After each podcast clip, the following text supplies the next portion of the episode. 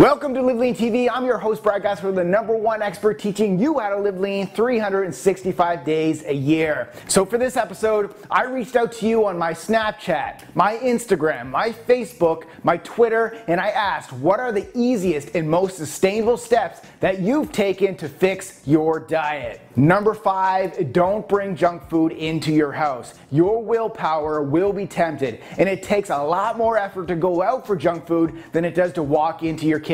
Make it hard on yourself. Number four, Try one new fruit or vegetable every week. People often get bored when they're eating clean because they keep eating the same few foods.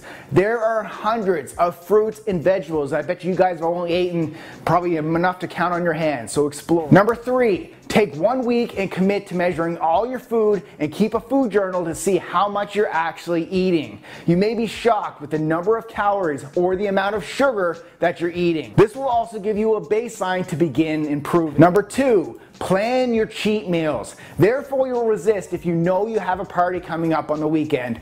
Or you can split up your cheat meals by having a smaller one midweek than another smaller one on the weekend. Or have a little cheat, which means just a few bites every day rather than a major cheat day. Find out where it works for you and stick with it. Number one, drink more water by making it taste better and more accessible. So add lemon or fruit to your water, or if you like carbonation, drink seltzer. Also buy a good water bottle and keep it filled. Realize that healthy eating requires a mindset shift and willpower. We eat to live, we don't live to eat. So thank you, Live Lean Nation, for sharing what's working for you. I love you guys and make sure you keep living lean.